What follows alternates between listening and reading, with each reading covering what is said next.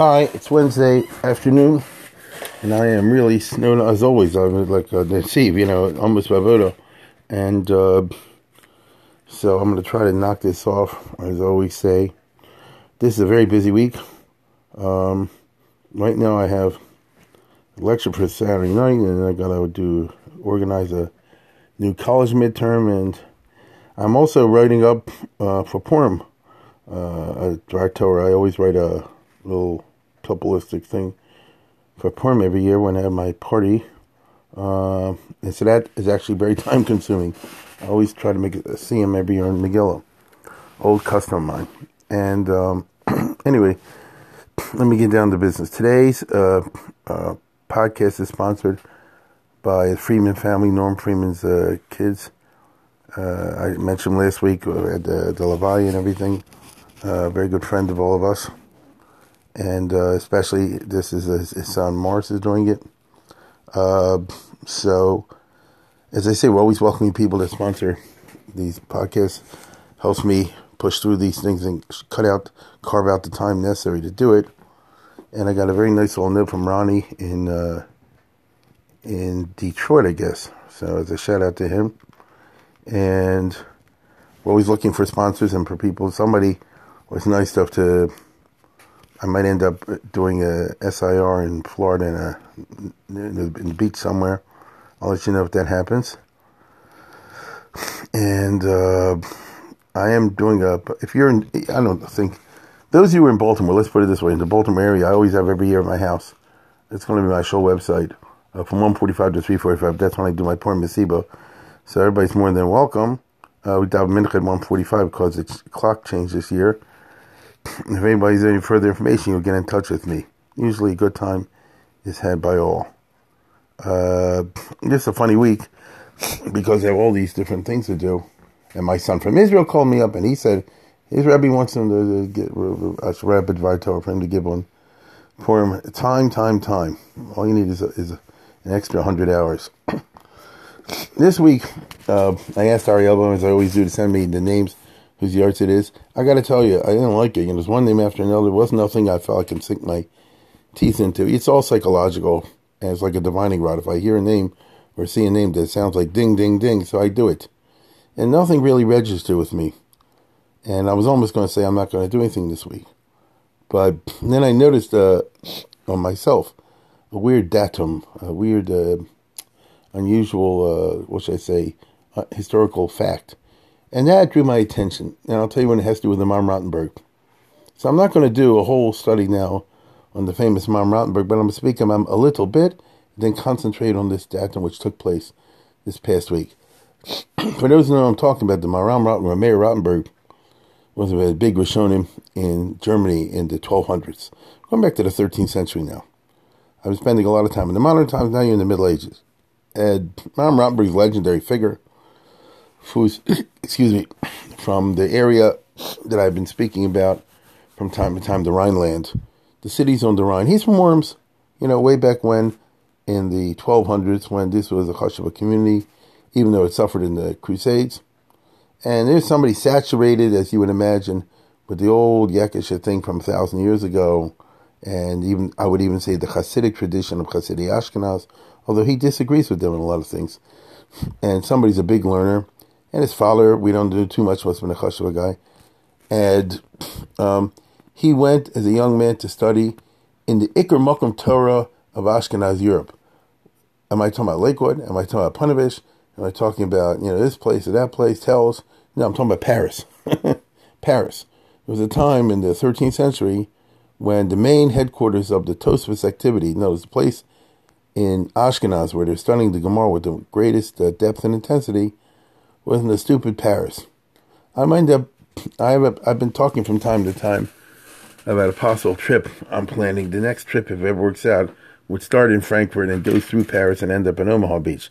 That's been speak from time to time. And if I ever end up doing it with a group, I would go to the place where um, Rabbi Yechiel Paris and these other guys held their big yeshivas once upon a time. You wouldn't imagine it. And uh, so he's born, I think, around 1220, if I remember correctly uh, the Meir of Rothenberg. And, uh, you know, he lived all through the 1200s, as we shall see. Uh, you know, I'm looking now. It's 1215. Born in 1215. So that means that he's in the, in the 1230s or thereabouts when he goes to Paris to study in the yeshiva there. This is the wrong time to be there because in the 1230s, an ex yeshiva guy who must have been kicked out or something, a Nicholas Donin, uh, and felt that he was mistreated by the Frum community, took revenge by converting to Christianity and telling all kind of things against the Gemara to the Catholic Church. It's a long story, but by the time it's all finished, the Rosh Yeshiva was called in to be interrogated by the uh, by the church. You know, they asked him, "Is it true that Jesus is just in the Talmud?" He said, "What's a different Jesus? Yeshua, it's a different Yeshua." They said, "Both." He said, "No, it's a different guy." If you look at the Times, which, by the way, he's not wrong. You know, uh, if you look at the Times, it's the stories about Yeshua and, for example, Shua ben Prachia, which is uh, like 100 BC. Hear what I said? BC, BC. You know, it's the wrong guy. They said we don't believe it's two guys named Yeshu. and you can look this up, by the way the uh, Vikuach of Yechiel Paris, which is not a Vikuach at all, it's just an interrogation, uh, is, is famous, been published, it's online, I'm, without doubt. I'm sure in the Otzar Vikuchim, if you look it up, uh, by Eisenstein, and it's even in English by that wonderful book by Maccoby called Judaism on Trial. You can see the church version and the Jewish version. And he said, You think there's no two Yeshus? Aren't you King Louis IX? They're a bunch of Louis. But by the time the whole process is over, sparing all the details, they burned all the Gemaras. They burned all this farm, actually, the Catholic Church, the French government. In uh, 1244, they say. And they say. And that was the end of learning over there. Uh, because, listen, you could have the whole Lakewood if you, if you burned the books. and there's no internet or anything like, you know, there's literally no way to get at a text. Uh, then you need literally a Vilna Gaon. You know, you need an Avad Yosef. Walk around with the whole thing memorized. Ain't too many people like that. So you might say that Rameir Rottenberg studied in uh, the yeshiva in Paris in his last glorious years before the whole thing crashed or was brought to crashing. And that's the famous poem that he wrote when they burned all the Gemaras that we recite in the kinos. as everybody knows, on Tisha B'Av Shali Sruf of Eish, which itself is a knockoff of the Yehuda Levi's poem, which was written 100 years before that. Uh, what's it called? Tzin Halo Shali L'Shlom Get it? Halo Shali, and this is Shali of Eish. So, without spending time on that, that's where Meir Rottenberg is. And uh, that yeshiva experience didn't pan out, you might say. And he went back to Germany, and there he had already come, he was a big Talmud Chacham. He became a very chashuv rabbi, I would say the leading rabbi in Germany in the 1200s. And, you know, all the smart guys and smart boys, married and otherwise, came and flocked to him. And he had money. Maybe he married a rich girl, maybe his father money. I don't know what it was, but uh, he had money. Because if you look in his writings, and there are many writings, the, Shalos and Shubas of Maram Rottenberg, besides his other writings, are very fascinating as a historical source. I don't have time in today's podcast to go into that. Uh, and there's a nice new edition, you know, by I think Machon Yerushalayim I bought, which is a wonderful edition of the uh, of the response of the Shubas of Maram Rottenberg. There was a guy in YU Agus years ago, professor wrote a whole book on this subject. Anyhow, so he becomes a big rabbi. But then when he's about, uh, let's see now, 1280, so in his 60s, so it comes the most, the thing he's most famous for among non-Talmidei Chachamim. And Meir Rottenberg has entered the Jewish popular imagination because he was arrested and put in jail and wouldn't let himself be ransomed. I bet you most of you have heard about that, right? That, um, but the background is what I want to call your attention to, which is from which is fascinating. In the 1280s, it was okay. So if he's born in 1215, that means he's in his 60s at least. At least. Okay? And he lived in Germany, which at that time was called the Holy Roman Empire, which was a whole collection of different states. And believe me, if you know the history of 13th century Germany, especially after the death of the Emperor Frederick uh, II Hohenstaufen, it was a chaos. And everybody's fighting everybody. And the Jews got a duck um, because they're just, uh, you know, uh, passive. They're not uh, players. They're collateral damage. When one duke is fighting a count and a prince is fighting a baron, well, you know, Jews might be in the way. Now, um, so it was tough being Jewish in, in the 1200s. Even though Mar Rottenberg was a big deal, let me tell you something. He had Talmidim like the Mordechai and the Hagos Maimoni and, you know, a whole bunch of people like that. I mean, he was a, a big Rishon, big Rishon. Although, I want to tell you something, even though he's the biggest rabbi in Ashkenaz, he sent Shalos to the Rashba. If you look in Chuvas Raj, I've seen it. You look at Chuvas, who's a contemporary of his. The Maram Rottenberg was in the Germany, in the Rhineland area, and the Rashba was in Barcelona. So one's Ashkenazi, one's Sephardi, obviously. And the Ashkenazi guy is, is sending Shilas, even though he himself is a big writer of Chubis, to uh, to Barcelona. It's just interesting. Now, the story famously is that in the 1280s, Mayer Rottenberg tried to leave Germany. And he got out of Germany, and he was in Italy, and there he was fingered by another Meshumad who said he's trying to run away from Germany. And he was then arrested by the local uh, baron. There's a whole story to it. But some of these stories are legendary knowledge. And the bottom line is he was arrested and thrown into this uh, castle and this castle and ends up in Alsace and Ensisheim, Ensisheim, the French call it. And uh, the Holy Roman Emperor at that time was Rudolf of Habsburg, the founder of the Habsburg dynasty, Rudolf I, who was a real chalaria. He spent his whole life fighting other barons and always trying to grab land and all this kind of stuff, make sure his kids get stuff everybody else doesn't have. And he was pretty successful because he was in the 1200s, and the Habsburgs ended up ruling a lot of Germany until 1918, as you know, down to Franz Josef. So uh, he was a son of a gun. Now, here's the point I wanted to share with you, because I really am going to try today not to make this very long. Uh, what was wrong with trying to leave Germany? The emperor had him imprisoned on charges of leaving the country like Russia did with the with the refuseniks. And uh, uh, what do you call it? The famous story is that the Jewish community was willing to raise all the money, like Ivanhoe, you know, to raise a lot of money to ransom him out. The uh, story is, or let me put it this way: the Maharshal, who lived 300 years later, says that he his Masorah is that the Maram wouldn't let himself be ransomed uh, because you're not supposed to ransom. The Gemara says you know, too Yosem Shaviv, you know, too much money, because you you will encourage the guy to go and do it again. And as a result, he spent the rest of his life in that dungeon, or that's the wrong word to use because he was not in the dungeon. He spent the rest of his life in that castle as a prisoner of the castle. And that's where he died and was buried there. That's where he died. That's how the story goes, um, if that Maharshal is correct. And uh, the Maharshal, by the way, is very astonished by the story. He says, if it's if it's true, I repeat, if it's true, he says, because uh, you know he was Gadol no question about that. And so, how could he uh, justify the Bittul Torah? That's the language in the Maharshal that his absence caused by being in jail. Why didn't he say that any sum of money, which the Jews were willing to pay to the Kaiser, to the emperor, would be worth it? Said the Maharam, the great rabbi of the time, the biggest Talmud Chacham, the Das Torah of the of the generation in Ashkenaz should be released, sort of like the Lubavitch Rebbe got out, you know, that kind of thing, and be able to share his learning and his chachma and all that stuff with the uh, fellow Jews. Uh, you know, we say totally Torah speak me alfi kesevazov, no? So, so how come we went pay alfi kesevazov? So I want to repeat, this story is very, very well known, but doesn't mean it's true and the Maharshal is like asking Akasha. Now, maybe the Maram was like that. It's quite possible that maybe he was like that. He had a very strong character, but it was a matter of principle, and he was just a hero, you'd say. Uh, his his main Talmud was the Rosh, Rabbeinu Usher, and he hit the road. Uh, as, as a result of the imprisonment of the Maram, the Rosh made his business that he did escape from Germany, ran away to Spain, and the Rashba, who remember was a friend and a correspondent of his Rebbe, of the Mam Rottenberg, arranged that the Rosh should get a, a stela, as we say today, as the rabbi in Toledo, Toledo in central Spain, and that's where the Rosh spent the rest of his life. And the Rosh and his children who were after him, because his family succeeded him. For example, his son was the Tur, and after the Tur was the next generation, after the Tur was the next generation.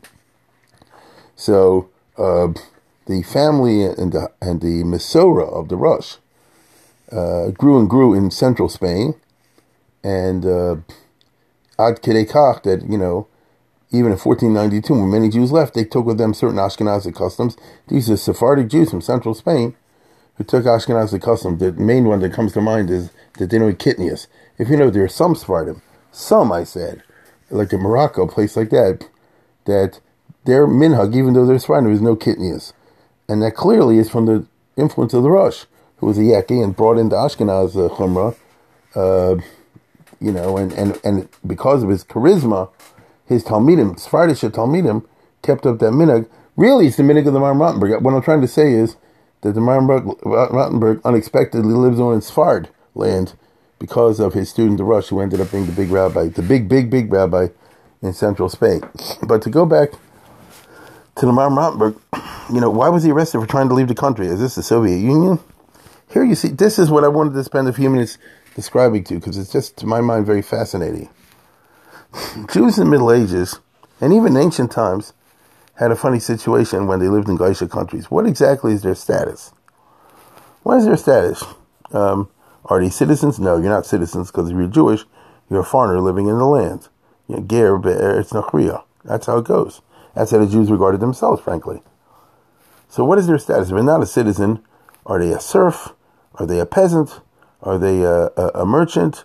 I mean, all those terms I just used, clergy, nobility, you know, all these terms are Christian or non-Jewish terms, which apply only and solely to people who are Christian. And in the Muslim countries, the people are Muslim. So what's the status of a Jew? So, for, and the notion of an independent secular state where everybody has citizenship rights and is protected by the state, that didn't exist in those days. And so, if every country is a Christian country by definition in Europe, what's a Jew? And the answer is, he's the nechasim of the king. Hear what I just said? He's the property of the king. Sometimes, in some places, the Jew is the property, the nechasim of the local nobleman. That was the legal status of the Jews for century after century in Europe. It's just interesting, okay?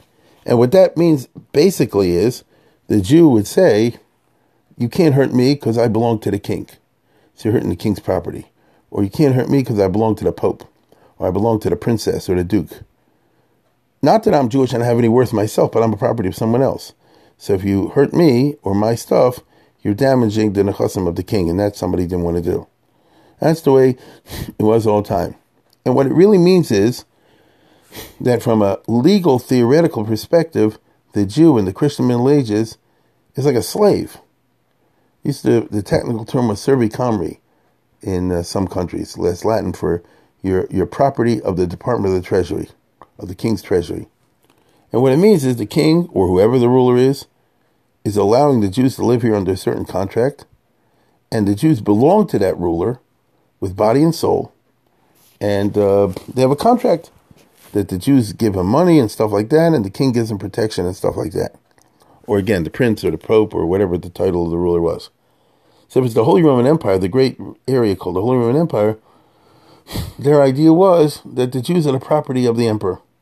And what that for therefore means is if the Jews pay money for taxes, they paid to the emperor. Not to the local ruler, but to the Kaiser, the emperor. Now this was a cause of a lot of legal fights between the emperors and the local jurisdictions, which I won't bore you with.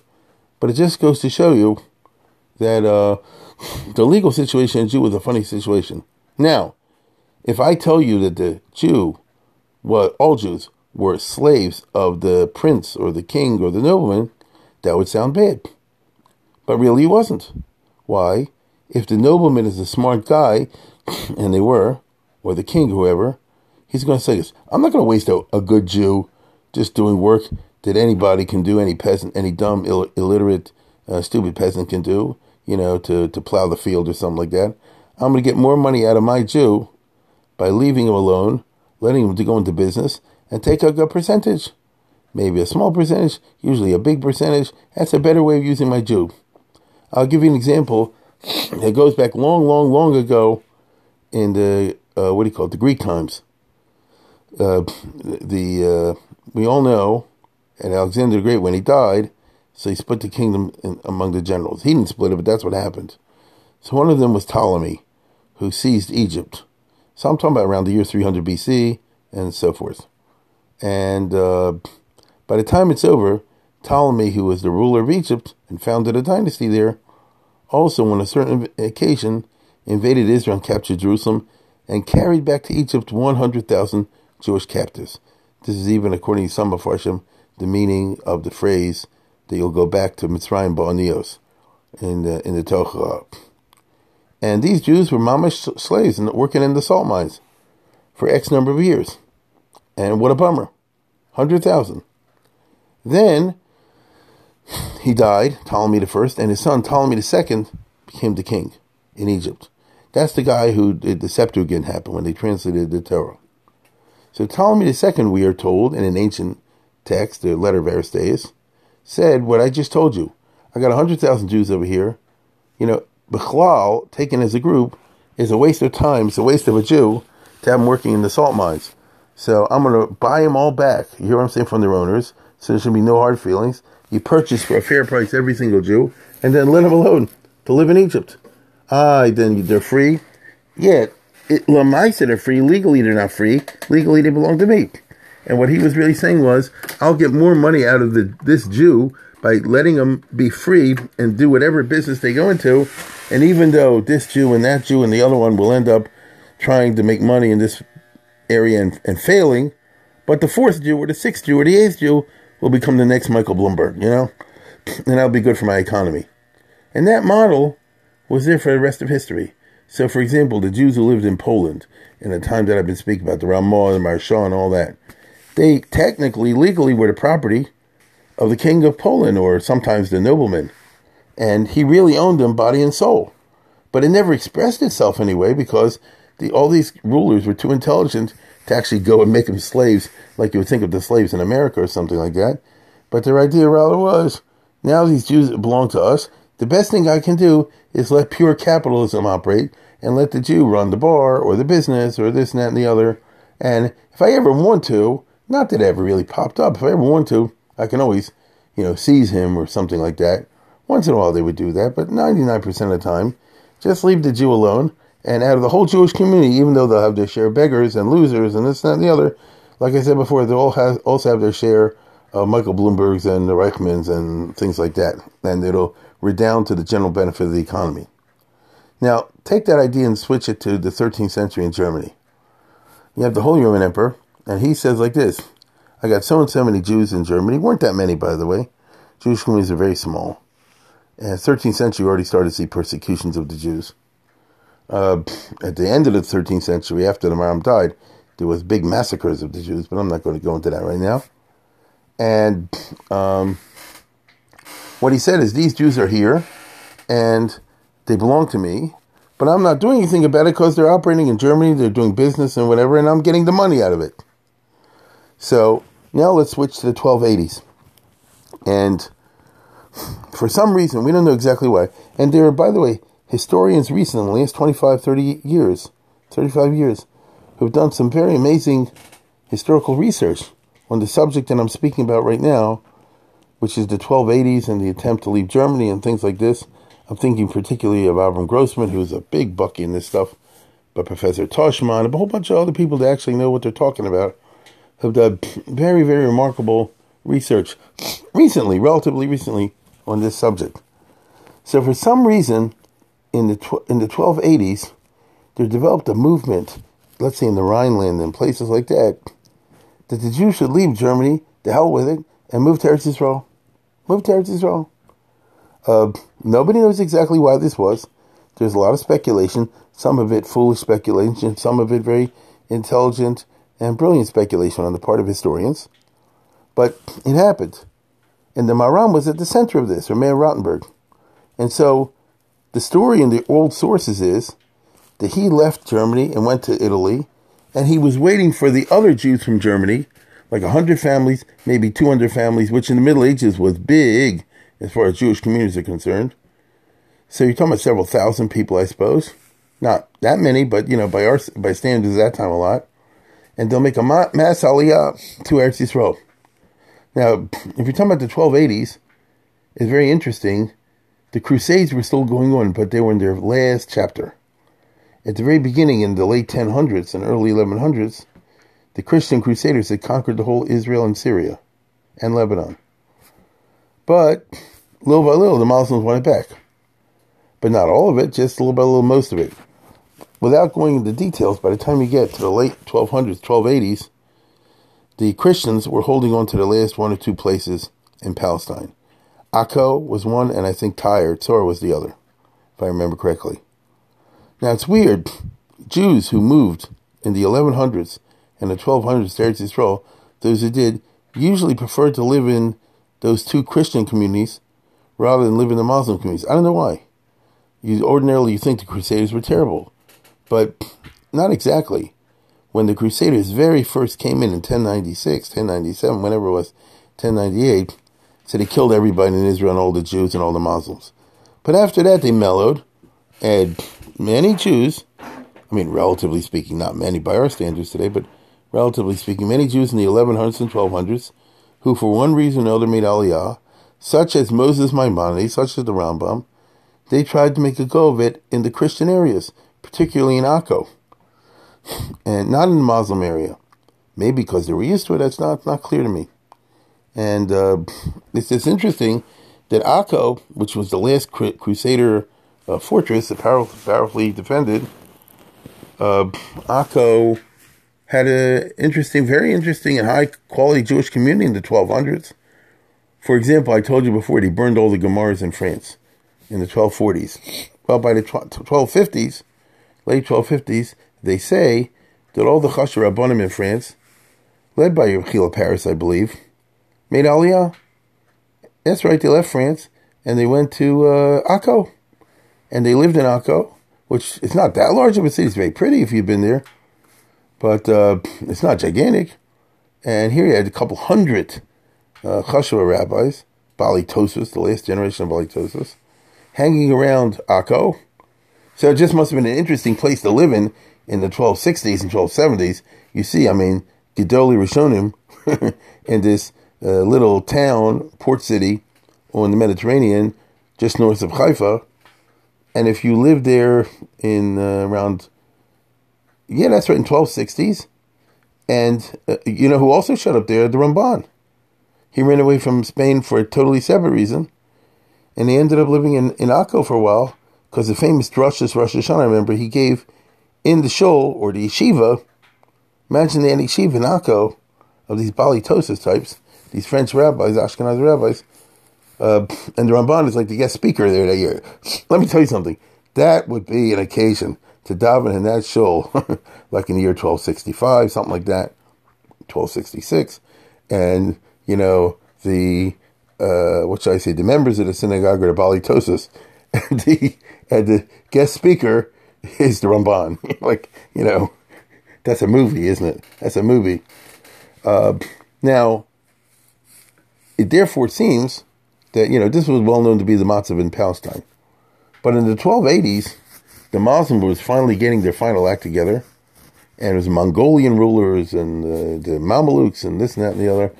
And in 1291, which is a little bit later than we're talking about, but only a few years later, they conquered uh, Akko and they massacred the population. And by the way, they killed all the Jews simply because there was a war. And when you come to a city, you just kill everybody, you know. Uh, so it would have been a bad move to move to Akko. So, whatever the case is, I've seen speculation by uh, good historians that when the peop- when the news of these wars were happening and were coming to uh, Europe, especially to Ashkenaz, place like that, they thought maybe it's Ikvus on Mashiach. You know, I mean, it sounds something like that. And the Muslims are going to take over, and uh, maybe, you know, they say when you see, um, um, how's it go? Meluchas Matagru Zu Zu Tzapili Mashiach, you have a lot of these statements in the rabbinic literature, and all we know is, if the sources are correct, that the Maram planned to lead a big group relative to the 13th century to move to Eretz Yisrael and make Aliyah. This ticked off the king, the, the, the Rudolf of Habsburg. Because if it's, you know, if he would have gone by himself and he was an old man, because like I say, he was already in his 60s. So if you go just yourself with your family, that's one thing. But if you're ta- planning to take a substantial population, you're taking my slaves. You get it? Now, you're taking me the bees that make the honey.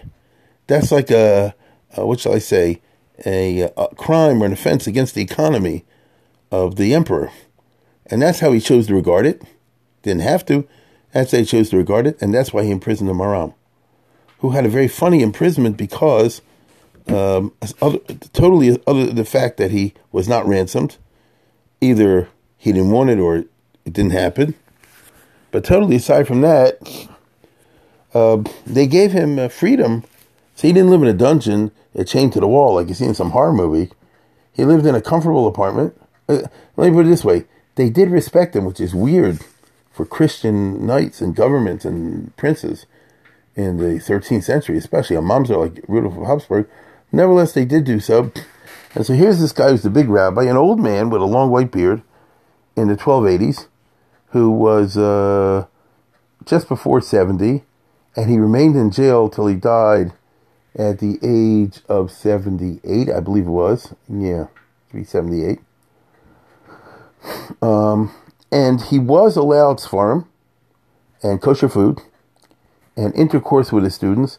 Some of his students, a number of them, were able to come and, and bring him books and talk to him in learning and things like that. And he actually wrote Shubis and uh, certain others, farm and Torah, in the jail, in the prison. It says so in his writings, if you read them. And so it's a strange uh, prison that he was in. But he had no liberty of movement, and he was stuck. And he died there. And uh, his the, the, main student who was with him at that time, Tashbetz. You ever see the Sefer Tash? Watch it. There's two Tashbetz. There's the Tashbetz and the Tashbetz. There's the Tashbetz, which is the Shals and Chubas from Spain, from Mallorca, from Reb Tzemach Duran, who was in the time of the Rivash. That's one. That's a Sephardi Tashbetz. There's another Sefer called Tashbetz, which is from a student of the Maharam Rothenberg. It's one of these hero worship books. It's a very chashuv, it's very well known, and it describes all the minhagim, hanhagos, you might say, how he cleaned his nose, how he davened. I'm, I'm, I'm not being funny. He talks about that. You know, how he went to the bathroom, how he uh, kept kashrus. You know, did he did he wait between uh, you know cheese and, and fish? All kind of things like that. It, that became a very wildly popular genre of literature in the 1200s, 1300s, 1400s when they totally venerated the rabbanim who who got the charisma. It's the equivalent today, not exactly because we are modern. Equivalent to these ArtScroll books on Gedolim. You know, it's not exactly the same, but if you if you change the the uh, you know uh, model for the 13th century, 14th century, it's the same thing. So he had an unusual imprisonment, and he died there, and he was buried there in the jail in in, in the castle. So that's the end of that. Uh, you might say that I've been speaking about a number of cases of strange burials recently. Um, a couple weeks ago, I talked about Sintzheim, the Yad David, who still is buried to this day in a Christian cemetery in Paris because of po- politics. What a bummer. Uh, last week, I did a Emmanuel Chai Ricchi, I think, Mishnah Chassidim, who's buried in some little stupid, out of the way, small, obscure Jewish cemetery in Cento in northern Italy. Nobody ever goes to, at least not that I'm aware. You know, like what a bad mazel. And then you have worse. You have the Maharam Rothenberg of all people, the greatest uh, Ashkenazic Rishon, probably of the 13th century, you know, or one of the two. And I mean, the Rebbe was, or is a you know, very big person, obviously, a Rishon. And he's buried in a in, in, in a prison, in a uh, not a prison. I'm sorry, in a castle. No, it's not not in a Jewish cemetery. A number of years after his death, however, and this is the story. I think he died in 1293, so this story's supposed to be uh, 13 years later, 14 years later, in 1307, I think. They, that's, I believe that's what they say. Uh, a rich Jew named Siskin Wimpfen um, paid the ransom. Uh, and they took the body out and they buried it in a Jewish cemetery in Worms. And uh, it's very famous. You can look it up online they buried in the Jewish cemetery in Worms the two statues. He just he was the the, the benefactor. Ziskin Wimpfen was childless, and so he said, "I want this. This is very Ashkenazi. I want the zechus to be buried next to him when I die," and he was. And so if you go to Worms, uh, and Ari uh, Elbaum was there not long ago, mamish like a year ago, him and his wife Heather, and uh, they saw it, and anybody can see it. I mean, it's a very well known thing. You see, there are two gravestone, you know, gravestones side by side, and one is the Maharam Rothenberg, and the other one's uh, this guy who rented him. So one was guy with a Gadol Torah, and the other guy with a Gadol. But he was a real firm guy, and he wanted the Zechus to be buried next to him. It's a very touching story. Uh, so in the end, the guy won in the, in the sense that they got the money. Because I'm sure when he paid him off, they never liked to write about this. I'm sure he paid him plenty of money, and it's sad because uh, you know, from a certain perspective, like the Marshal said, why didn't you pay him that money 20 years ago? He could have gotten out of jail. He wouldn't have to spend the rest of his life in, in, in, in what was essentially a jail. And there's no question in my mind that if the Maram was given comfortable quarters in the jail and kosher food and Sfarim and the ability to talk with students, all the rest of it, somebody was paying somebody. I, you know, Rudolph and these guys were a bunch of mumsers, and you know, you, you get nothing for nothing. It's all, uh, you know, a payoff. So it reminds me in the 19th century with the Rishon Rebbe when he was in prison in the Tsarist jails. Although he escaped in the end, every time he went there, the Chassidim raised money and bribed the, the what should I say, the, the, the wardens, and the Rebbe got a VIP apartment in the jail. So I'm sure, I'm sure something like that must have happened, something along those lines in the 14th century. I don't think the Maram needed a, a luxury cell. He, but by him, a luxury would be to have some swarm and some people talk about it learning and they and get the shiloh. Imagine somebody comes and say, "I got five shilohs for you in the mail," and you know he's in the jail cell or in the in the castle is more accurate. He's looking up all the stuff and then writing out with the student who's visiting him the tshuva and maybe make an extra copy to for you know preservation purposes. And then the student leaves the jail and goes and what shall I say mails the uh, response to the tshuva to the uh, to the person who sent the question. It's just a weird story. So there's no question that the the Germans the guy got the money, but the way it actually happened was that at least at the end he had the good fortune of being buried not in an obscure cemetery like uh, like the Mishnas Chassidim, and not in a Christian cemetery like uh, the Yad David, but in a Chashav, a Jewish cemetery. The cemetery in Worms is an old, you know, goes back to before Rashi's time, a very Chashav Jewish cemetery, and for some reason or another wasn't destroyed by the Nazis and the other. So why am I telling you all this? This happened the other day in the 4th of Adar. It's famous in history because in the 4th of Adar, uh, you know, they, they reburied him. I think that's how it goes. So it's a bittersweet tale. It's uh, they're happy that they got him out and buried him, and that's no small deal to be buried in the Jewish cemetery. It's a big deal. Um, I had occasion a couple of years ago um, to speak here in Baltimore for the um, this time of the year. They had the annual dinner of the what do you call it, the Chevra Kadisha, which mostly these Yekis in Baltimore usually is. And I think every year they ask another rabbi to give a speech, something like that. And you know, Chevra Kadisha is always around Zayin Adar, isn't that correct? Because Moshe Rabbeinu, by Jewish tradition, is supposed to be the founder of the original Chevra Kadisha because he took Atzmas Yosef. You know, right? That's the story. Everybody else was looking for Kesef V'Zahav, which he told him to do, but he himself didn't look for Kesef V'Zahav, he took Atzmas Yosef. So therefore, by tradition, Moshe is supposed to be the original uh, Chevra Kadisha, and the Jewish tradition is they have a, a meal, a banquet, whatever, on Zayin Adar. And I remember speaking there and making the point that my father, I'm talking about me, myself, and I, my father, who was in the concentration camps in the Second World War as a Kohen, but uh, he buried as many people as he could simply because otherwise, uh, where he was in Dachau, they didn't have a crematorium, but they would just throw him in a pile, you know, something like that. And so anybody he could bury and put some earth over, at least it has a, a Jewish burial to it, even though he's a Kohen. But at, the whole Holocaust was six million Meis mitzvahs, you know. And um, here, in the case of Maram, he actually went to a real, be, be, uh, you know, Kever Yisrael. So it's just an interesting story, and this took place on the fourth, on the fourth of Adar. And uh, I see I've gone way over the top. I thought I would do this in half the time, but anyway, um, that'll take care of this for now. So that's, I would say, a famous historical incident, if not a biography, that took place this past week.